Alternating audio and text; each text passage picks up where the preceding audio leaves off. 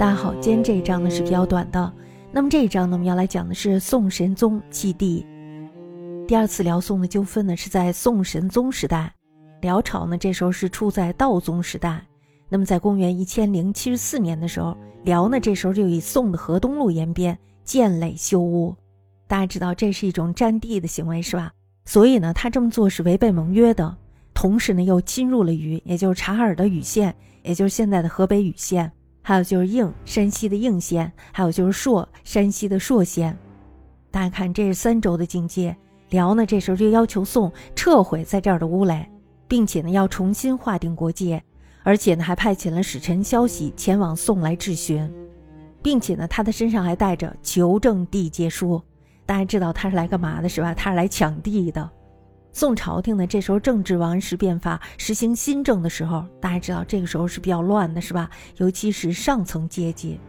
那么神宗呢，这时候与王安石都是比较急切的，他们急切的求功利，正打算加速改革内政，以求富国强兵。所以他们其实这时候呢是顾不得辽的，但是呢又害怕这个辽有借口进兵，坏了新政的理想，故而呢在言谈之间并不打算兼具辽的要求。并且呢，企图以不大的损失来应付过去。大家知道，如果要是富国强兵的话，那么有这点小的损失又算什么？很快他就会夺回来，说不定呢还灭了辽。那么在同年九月的时候，消息呢这时候就再度来使，燕氏谈判边界的问题。宋呢这时候就派出了刘晨还有吕大中会谈于代州大黄坪，也就是今天的山西大同。几次会谈之后呢，依然是没有什么结果。大家知道辽要的东西太多了，而宋呢只想损失一点点，所以呢他没有达成协议。那么到了第二年的时候，辽呢这时候又遣使来谈，宋呢于是就先派出了韩缜谈判，但是大家知道结果肯定是没有结果。然后呢又派了沈括前往辽，沈括大家知道他是比较会说的，辽人呢这时候就似乎觉得有点理亏了，那么这时候他就有了一些让步。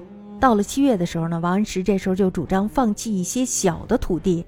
来消除争端，于是呢，消息返国，消息呢也比较满意。宋呢这时候就再次派出了韩缜前往河东划界，那么这时候呢就划定了三州边境，数百里间界线不明处。宋呢这时候果然做了一点小的让步，那么就有了一些小的损失。但是呢，大家要知道，详细可靠的说法则依旧不明确。可是呢，辽人看到了那一点蝇头小利，所以呢，他们就罢休了。那么这次纷争之后呢，双方又保持了四十八年的和平，一直到北宋晚年，这才再次和辽发生了战争。不过呢，那时的局势已经整个改观了，亚洲呢那时候又有一个新兴的势力壮大了起来，这就造成了另外的一个局面。大家在这儿呢可以猜想一下，到底是谁介入了？